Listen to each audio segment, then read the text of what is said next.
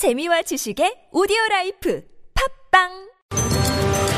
네, 박근혜 대통령에 대한 탄핵 소추 이후에 보수 기독교계가 연일 탄핵 반대 기도회를 열고 있는데요. 이번에는 일부 대형 교회를 중심으로 구국 기도회를 준비하고 있다, 이런 보도가 나왔습니다. 70년대 구국선교단이 망령이 되살아나는 것 아니냐, 이런 비판의 목소리도 그래서 함께 나오고 있는데요. 자, 교계 안에서는 이 문제를 어떻게 바라보고 있는지 짚어보도록 하죠. 주 날개 그늘교회의 남우호성 목사 전화 연결합니다. 여보세요?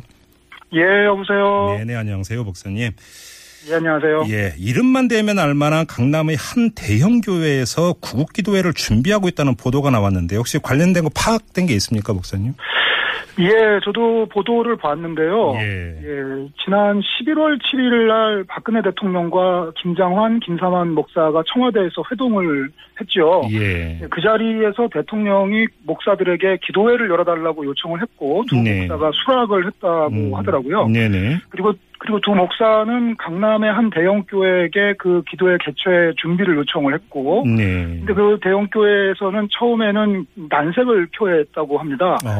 아무래도 뭐 200만 촛불 집회와 탄핵으로 민심이 확인된 상태에서 예. 대통령을 옹호하는 기도회를 열기는 힘들었겠죠. 예예. 그렇지만 교계 어른들의 요구를 거역하지 못하고 현재 기도회가 준비 중이라고 합니다. 네. 네. 그 명칭이 나라사랑 엑스플로 2017이라고 하고 내년도에 2017년에 5차례 개최 예정이라고 예. 하고요. 예예. 또 이제 박근혜 대통령 팬클럽인 박사모의 정광용 회장도 네. 그 김장환 목사한테 그 기도회를 부탁한다고 했다고 하고요.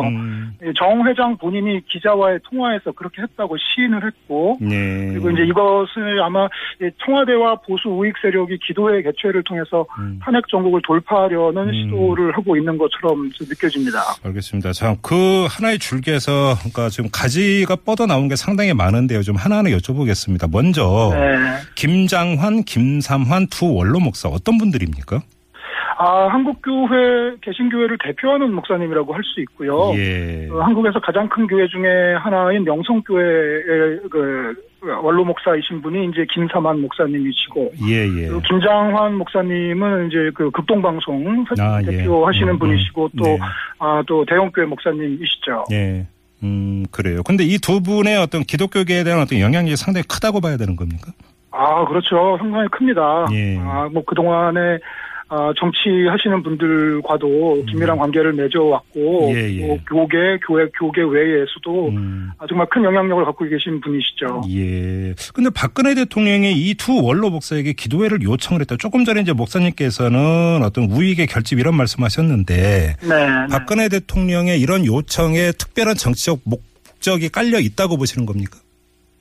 아, 예, 뭐, 아무래도 보수 우익 세력의 주축 중에 하나가 한국 개신교인데, 예. 최태민 목사가 뭐, 진짜 목사가 아니고, 그리고 박근혜 대통령이 뭐, 구술하네, 뭐, 이런 것 때문에, 예. 그 자신의 지지 세력인 보수 기독교계가 이제 등을 돌려서 예. 본인이 좀 힘들어지니까, 그게 그렇지 않다, 나는 구타는 사람 아니다, 라고 예. 지난번 회동 때 두 목사한테 얘기를 했다고 하고, 예예. 그러면서 나를 위해 기도해달라, 뭐, 이렇게 해서 본인이 신실한 그 신앙 을 갖고 있는 것처럼 보이게 해서 좀 보수 기독교인들의 마음을 끌려고 하는 것처럼 보입니다. 네, 보수 기독교인을 중심으로 우익에 다시 총결집을 꾀하고 있는 것 아니냐, 이런 분석인 것 같습니다. 예, 예. 자, 근데 지금 제기된 의혹이 사실이라면 이게 과거 최태민의 구국선교단 망령이 되살아나는 것 아니냐, 이런 지금 지적도 나오던데 이건 무슨 이야기입니까?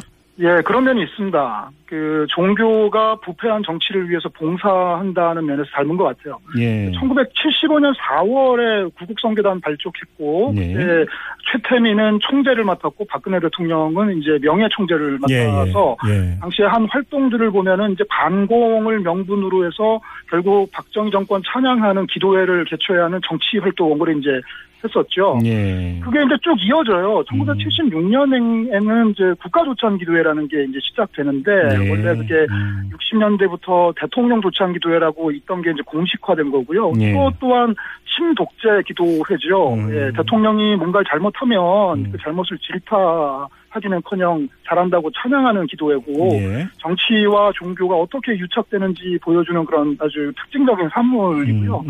사실 지금도 그렇습니다. 89년도로 기억하는데 그 한국기독교 청년합회 한기총도 예. 보면은 정권이 위기를 당할 때마다 친정부적인 성명서를 발표하는 등의 그 보수 우익 정치 활동을 쭉 해왔고요. 예. 이렇게 보수 우익 이념 하에서 정치와 종교가 공생관계를 이어오는 역사를 이렇게 보면 예. 지금 계획되는 기도회도 최태민의 구국선교단으로부터 이어오는 종교 유착의 흐름 속에 있는 것 아닌가 이렇게 의심할 수 있습니다. 알겠습니다. 조금 전에 목사님께서 이제 박사모의 정광용 회장도 이제 그 기도회를 요청을 했다고 이제 언급을 하셨는데 보도에 따르면 박근혜 대통령을 위한 기도가 아니라 개인적인 기도를 부탁했다는 이런 보도도 있으니까 이건 좀 사실관계를 확인을 하도록 하고요.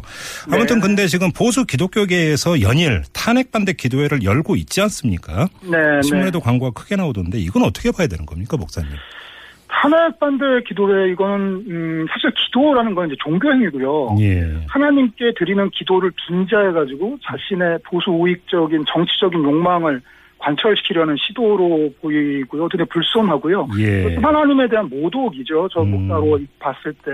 성경에 보면은 이 정치 권력이라는 건 하나님이 위정자들에게 이제 위임한 건데. 예. 정치 권력은 하나님의 선한 뜻을 실천할 때만 그 권위와 정당성을 존중받을 수 있는 반면에. 예예. 타락해서 하나님의 공평과 정의를 펴지 못할 때는 그 정당성이 사라지고 결국 타도의 대상이 되죠. 타락한 정권에 협조하는 하고 봉사하는 것은 그건 하나님의 뜻이 아니고요. 네. 거짓 예언자라고 얘기하고 타락한 권력자를 질책하고 회개를 요구하고 하나님의 심판을 선포하는 기도를 한다면 그것이 이제 참 기도, 참 예언자라고 할 수 있는데 예. 지금 탄핵 반대 기도회 같은 경우에는 올바른 기도를 한다고 종교적으로 볼 수가 없고 기독교적으로 볼 수가 없습니다. 알겠습니다. 자, 말씀 여기까지 듣도록 할게요. 자, 말씀 잘 들었습니다, 목사님. 예, 네, 고맙습니다. 지금까지 주 날개 그늘교회의 남우호성 목사였습니다.